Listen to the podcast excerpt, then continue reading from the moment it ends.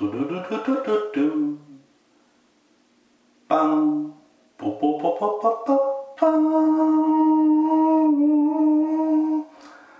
えー、皆さん今年も明けました。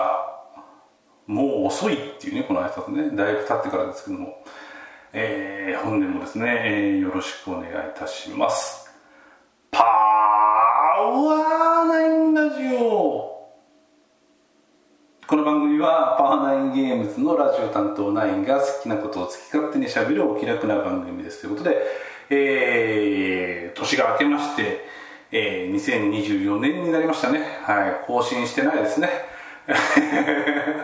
年一発目の更新になりますパワーナインラジオでございますということで、えー、厳密に言うとですね、私が夢中でして、えー、明けましておめでとうございますっていうのが良くないらしいんだな、夢中はな。今年もよろしくお願いしますはいいっていう、もうどうでもいいだろそのルールぐらいのね、あの雑な線引きですけども、えー、というわけで、えー、腰一発目、えー、いつものですね、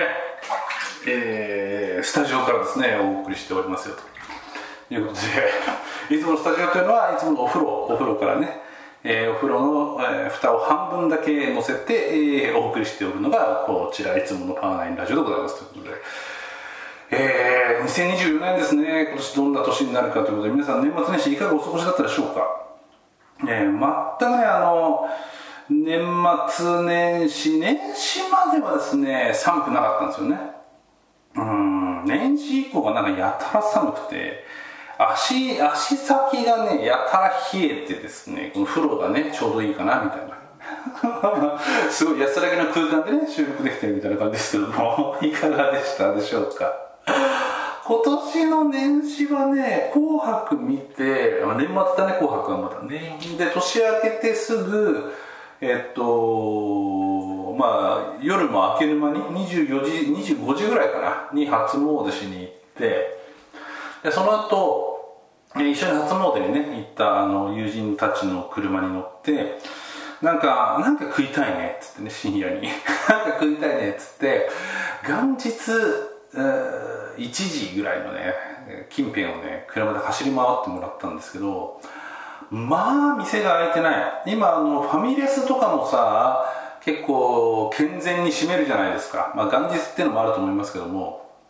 で開いてそうなのが吉野家とかさ、そういうなん牛丼屋ぐらいしか開いてなくて、もうなんかあれミニストップみたいなあのイートイン付きコンビニ行っちゃうみたいな、でもイートイン部分も閉まってるかもしんねえよみたいな話をしてて、最終的にはですね、あそこなら絶対空いてるって意見があって、あのー、門前仲町のね駅のそばにある弁慶っていうラーメン屋、背脂ちゃっちゃ系ですね背脂ちゃっちゃ系でこってりとしたですね美味しいラーメンをね食べて、えー、今年の幕を開けたところでございますということで、皆さんはどんなね初初食いいかがでしたか。もう今年はこってりと生きていこうと思いますよ。はい、今年どう生きていこうかでいうと、まあ、本当は厳密には年末にやっちゃったんですけど、書き初め、えーね、習字ですね、書き初めの宿題を子供の方がもらってきてまして、で、まあ、筆使うサンプルとしてねどんな風に筆使うか見せようかみたいな話になり、自分もですね、まあ、ちょっと気の早い慌てんぼうのサンタクロースならねちょっとえー、早撮りの書き初めをねしまして、えー、ツイッターの方にでもねですねあげましたんで、まあ見た方はいるかもしれないんですけど、何をなんかねかちょっと画数の多いやつ書きたかったんだな。平和だとちょっと画数少ないなと思って、なんでか知んないけど僕がその時書いた、思いつくままに書いたのが勝利何に勝つんだろうね勝利っていうね書き初めをしまして、まあ、あの横にあのナインってカタカナで名前を書いて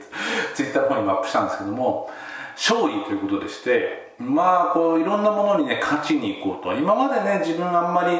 あの競争意識少ないんですよね。あの自由に生きていきたいっていう、まあ、あのワンピースでいうそのこの自由を海に自由をね海にじゃねえよバカこの海を自由にだよ、この海を一番自由にね生きたやつが海賊王だみたいな理屈で言えば僕は王様になれるかもしれないんですけども、基本的に競争意識が薄いんですけど、まあ、今年はねちょっとそこら辺を改めてじゃないですけど、多少方向をね調整して勝利勝ちに行こうということで、えー、いろんな意味ですね頑張っていこうかなというところで、勝利という書き初めで今年いちねん始めていこうかなと。勝利とちゃっちゃ系ね勝利と背脂ちゃっちゃ系でいちねんを分けようかなというふうに思っております、はい、このね書いた書き初めをさ、あのーまあ、ちょっと捨てるにはもったいないじゃんみたいな話をされて、今自分の寝室のとこに貼ってあるんだよねで、寝起き目が覚めるとさ、ちょうどあの自分の真正面のとこの高いとこに勝利って掲げられてるんだよねだからちょっとちょっと勝利しなきゃいけないかなって気持ちをね日々感じながら生きていこうかなというふうに思っております。何に勝つんだろうね。まず己に勝たなきゃいけないって話ですけどね、年末年始、年末に関しては紅白見たりとかね、えー、してのんびりしておりました。まあ年越しそば食ったりとかもしてましたけど、紅白見てました皆さん。あのー、まあちょっと注目だったのはAdoさんが出られていて、Adoが今年初登場っていうので、去年はワンピースの曲をやってたんですけど、ワンピースの中の歌。っていうキャラクターとして歌ってたんで、Adoっていうアーティストとしては今年が初みたいな話でね。で、Adoさん顔出ししてないアーティストなんですけど、あのー、ライブをもうやられてるんですよね。顔出し し, しないまんまで。で、そのライブの時はなんかステージの真ん中に檻みたいのがあって、その中に入って後ろからすごい強いバックライト当てて影だけ見えるみたいな形で、えー、ライブをやられてるんですね。で今回の紅白の、えー、出演も同じ感じですね。檻の中に入って、なんで檻に入るのかよくわかんないんですけど、檻の中に入ってバックライト当ててみたいな感じの、えー、演出でステージに出てましたね。でAdoさんも僕好きなんですけど、Adoさんのこう名前の由来みたいな話をしてて、どうも能だと、能の用語で主役をしてっていうのかな、してしてまあどっちかわかんないけどっていうと、で脇役のことをAdoって言うんだと、ね、だから自分の曲は誰かの人生の脇役としてね輝けばいいみたいな、なんかそんな感じのことをおっしゃってまして、いいことを ね, ねそんな感じの説明の後、そのAdoさんの歌があったんですけど、えー、Adoさんのその名前に、ね、ゆかりのところでありますって言って、えー、能の舞台のある伝統的な西本願寺だっけ、西本願寺に西本願寺の能のステージの上にその檻を置いて、牢屋を置いて、でその能の舞台の下のところめちゃくちゃきらびやか な, なんかライトギンギンな感じ の, あのディスコをステージかみたいな感じにして歌ってましたねお前能のAdoだって言ってるのに、能の舞台で思いっきりしてをやっとるやんけっていうツッコミを誰がしなかったのかっていう感じの、えー、Adoさんがしてとしてね振る舞う西本願寺のねステージで、なかなかちょっと面白かったんですけど、まあ、そんなのもありつつ、あとあれですね、あのー、僕好きなアーティストで、皆さん好きだと思うんですけど、YOASOBIですね。YOASOBIが今回はアイドルかの曲をやっていて、アイドルの曲ってまあアニメの主題歌で、まあ結構厳しいアイドルの成り上がりというか、成り上がり失敗というか、まあそんな感じの悲劇をテーマにした感じのアニメの曲なんですけど、アイドルその曲に合わせて実際のまあ韓流とかも含めていろんなアイドルがえ可愛がわれ踊ったり歌ったりしてくれるって感じのステージになってて、すごいねアイドル大集合になってたし、その曲、元の曲とかアニメのその何意図とかテーマとか考えると、そこにこんなアイドルいっぱい出てきちゃっていいんかみたいな感じもするんですけど、そんな感じのねちょっと豪華な感じになってました。YOASOBIのアイドルですって言うんですけど、あの曲紹介って当たり前ですけど、アーティスト名がさ良くないじゃんあの僕らぐらいの世代でいうと古くはポルノグラフィティね、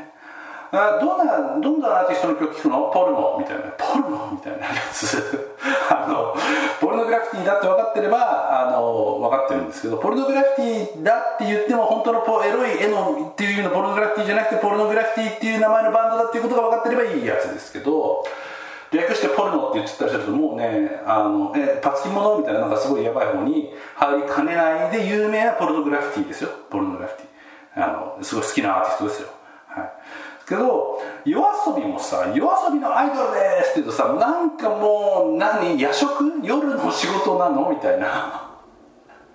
夜の夜のお仕事してる感じのアイドルなのみたいなね、ちょっとね言い過ぎですけど、YOASOBIのアイドルですみたいな、ちょっとね面白いなと思ってたんですよ。そしたらさ、YOASOBIってさ、そのアイドルみたいに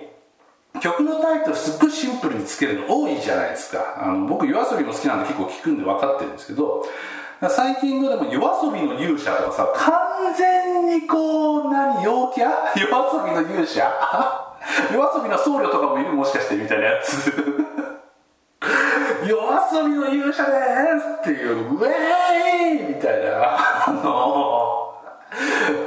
これからパーティーナイトだぜみたいな、シャンパンタワー入れちゃうみたいな感じの呪文シャンパンタワーでレレレレみたいな感じのYOASOBIの勇者とかさ、他の曲もYOASOBIの怪物もちょっとやばいね自分でこうネタメモした時は大して面白くなかったんで、今言ったらめちゃくちゃ面白いYOASOBIの怪物YOASOBIの勇者対YOASOBIの怪物みたいなねあのほら野球とかだとさ、昔松坂選手が怪物って言われたり、すごいさ、そのすげえやつみたいな意味で怪物って使うじゃないですか。YOASOBIの怪物すごいね。YOASOBIの怪物ね、YOASOBIの祝福、まあYOASOBIの祝福、僧侶いんのかなやっぱなって感じですねYOASOBIの祝福をYOASOBIの勇者にかけて、これからYOASOBIだみたいな感じですけどそんなくだらねえことを考えて始まるいちねんいかがですかいかがですかじゃねえよ、くだらねえのはお前だろみたいな話ですけど、その通りなんで、えーまあ、こんな感じですね。今年もね、えー、全く懲りずにですねパワーナインラジオを、えー、やっていけたらなと思っております。本当はね、えっとこれ言い訳が始まるんですけど、まあ、本当は、えっと、ふつかかよっかまえぐらいに収録したんですよ。これ収録したんですなんですけど、まあ、何も一人で撮ってるもんで、その自分のテンションが上がらなかったりとか、あ、これちょっとなんかカッコつけすぎたなみたいな、なんか先生みたいなこと言ってるこいつプックスクスみたいなのを後で振り返って思うと恥ずかしくなるんで、あのボツにしましたはいここら辺がですね、その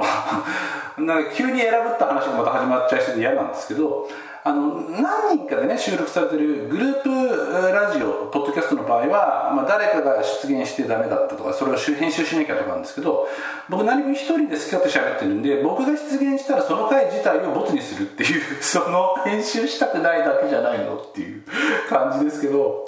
まあそんな感じのねでやっておりますんで、まああの更新されなかった時はね、あこいつサボってるなとか、あこいつなんか収録ミスったなと思っていただければ、まあどっちかなんで、えー、前者はやめろよって感じですけど、そっちかなんで、えー、ご了承のほどいただければなと思います。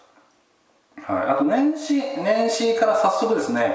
えー、ボードゲーム会にも行ったし、ボードゲームテストプレイ会にも参加させていただいてっていう感じで、かなり、えー、手厚く年始のボードゲーム活動をですね始めることができました。ありがとうございます。関係者の各位本当にありがとうございます。ボードゲーム会の方ではいろんなゲームを遊びまして。なかなかね、最近、最近のゲームだったのかなよくわかんないけど、いろいろ遊べましたと。テストプレイ会の方もですね、今テストプレイに持ち込むのがみっつぐらいあるのかな。で、えっと、ひとつはまあ言えねえやつで、言えねえやつって言ってもボードゲームにならないと思うんですけど、あとふたつ、片っぽがトリックテイキングを珍しく作っていて、それはね、すごい、まあ、もうできたかなぐらいにいい感触ですと。で、もう一つが、昔、えーと、作って、モック作ってテストプレイまでしたんだけど、なんか止まってたってやつをリブートしてるやつかな。うん。を作ってますと。うん、いう感じですね。取り手はね、あのー、僕トリックテイキングって過去つく、なんかみんなが作ってるから羨ましいから俺も作ろうみたいなノリで作ってみて、あのー、取り手有識者の皆さんにこれはまあゲームにはなってますけどねみたいな酷評されたことが数度あるぐらいの取り手作るの下手マンなんですよ取り手作、作るたびに、あのー、でどうしたいのって言われてあーって終わるマンなんですよね。ですけど今回が取り手作ろうと思ってなくて、全然違うものを作ってたんですよね。あのー、なんだっけ、あれあれマナ、マナみたいに、えー、手札の弱いカードが後半強くなる取り手なのかゴーアウト大変人的なやつなのかわかんないけど、そういうの作ってみようっていじってたんです。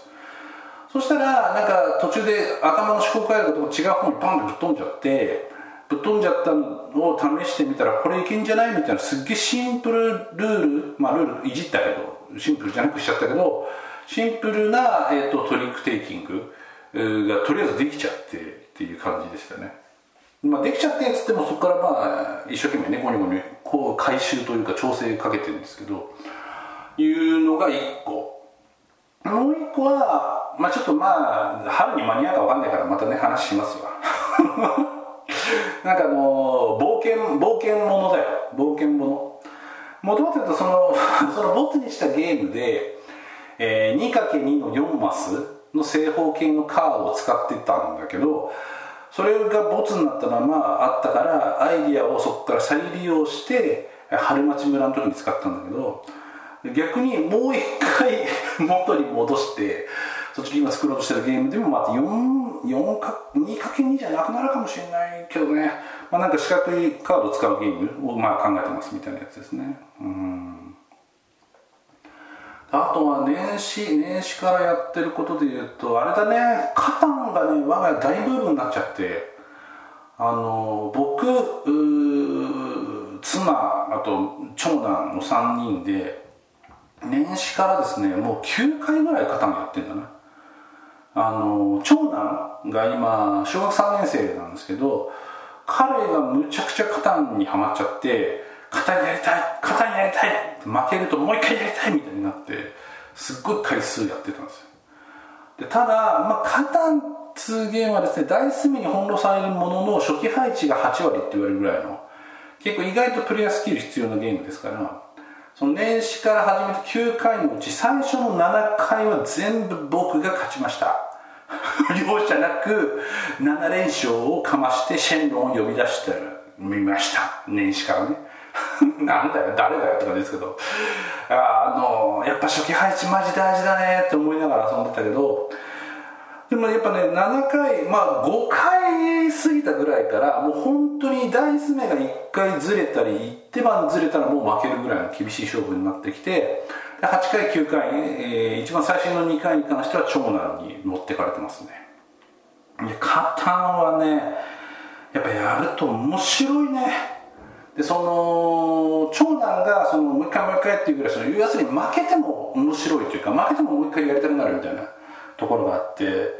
やっぱこのゲームはちょっと別格だなっていうのを久々にきゅうかいも遊んでですねしみじみ感じましたわ。うん、まあ自分自身がねそのドイツゲームドイツボードゲームに入ったきっかけとしては高校の頃にマジック・ザ・ギャザリングをやっていて、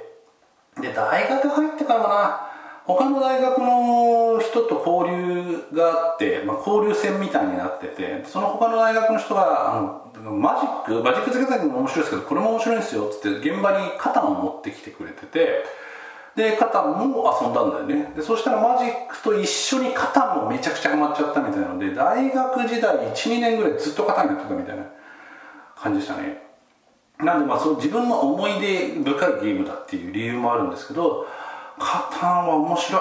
あのー、今いろんなゲームのさ作ろうとしてたアイディア出したりなんだりかんだりしてるじゃない。でカタンを改めて違う角度から見た時にああそれは面白いわと思ったのが、あの毎回ダイス振るじゃないで何が出るか分かんない、これさ考えようによっちゃさガチャなんだなと思ってまあ考え考えすぎだろうって感じです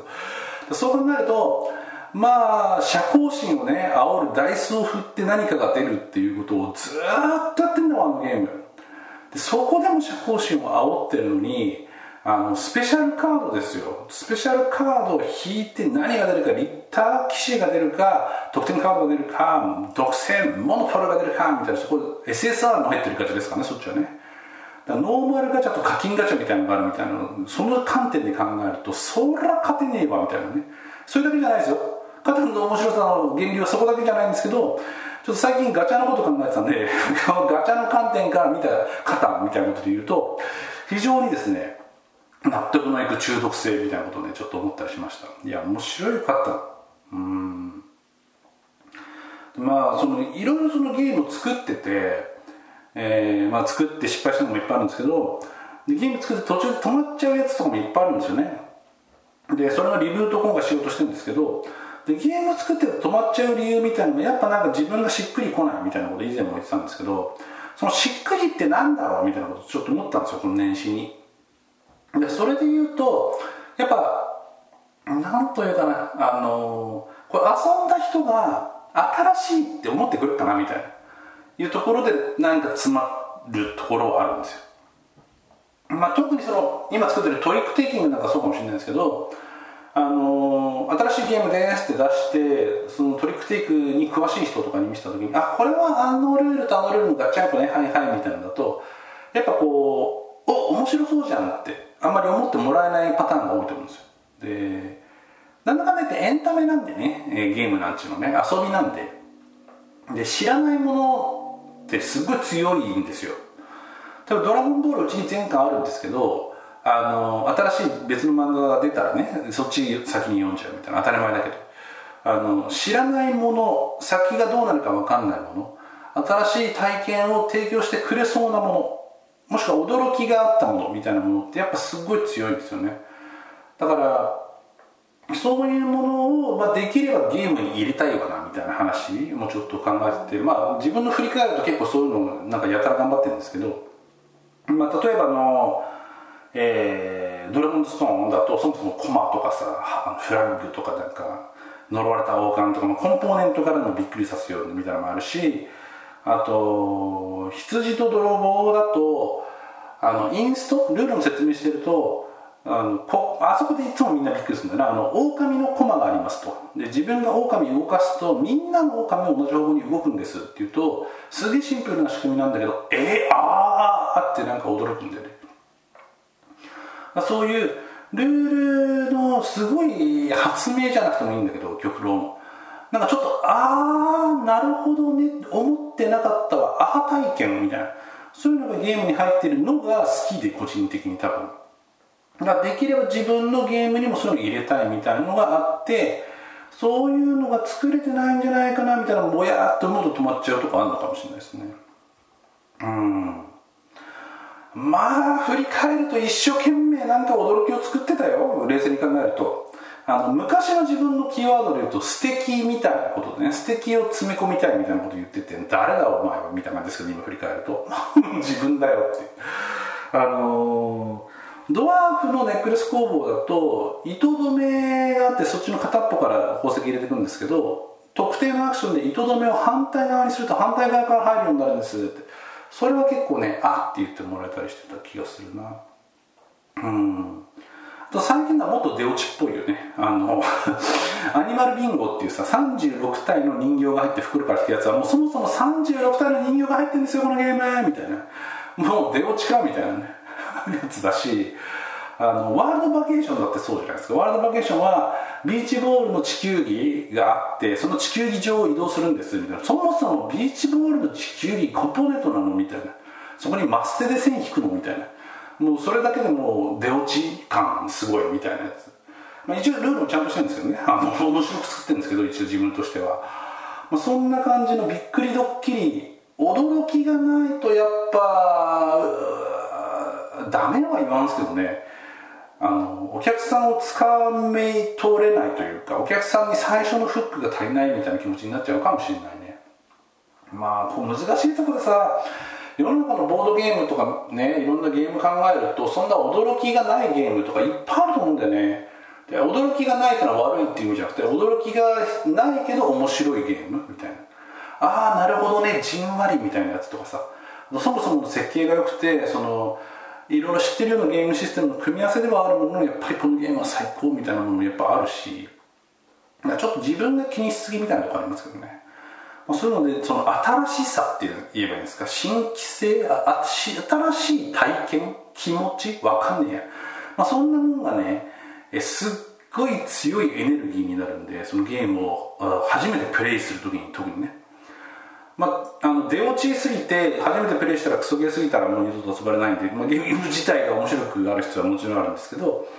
新規性みたいのをなんとかやろうとしてきた人生だったのかな、あ、まあ、これからもですけど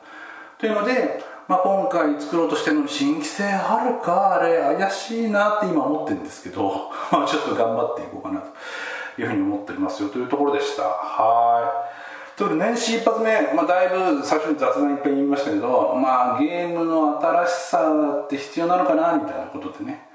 お話しさせていただきましたということで、まあ、にせんにじゅうよねん、えー、今年もですね皆さんよろしくお願いします。今年、えー、ゲームマーケット春に普通のブース、普通のブースってなんだよっていうの、チャック横丁じゃなくてね、普通の長机いっぽんのテーブルで出店する予定になってますんで、まあ、それに合わせてゲームを頑張って作ってますんで、えー、よろしくお願いしますというところでした。はい、お相手はパワーナインゲームズのラジオ担当ナインこと今いくつ ?ご さんでした。はい、今年中にナインは無理だ、今年中にナインは無理だけど、なので頑張ってきゅうまでね回復しようと思いますのでよろしくお願いします。では。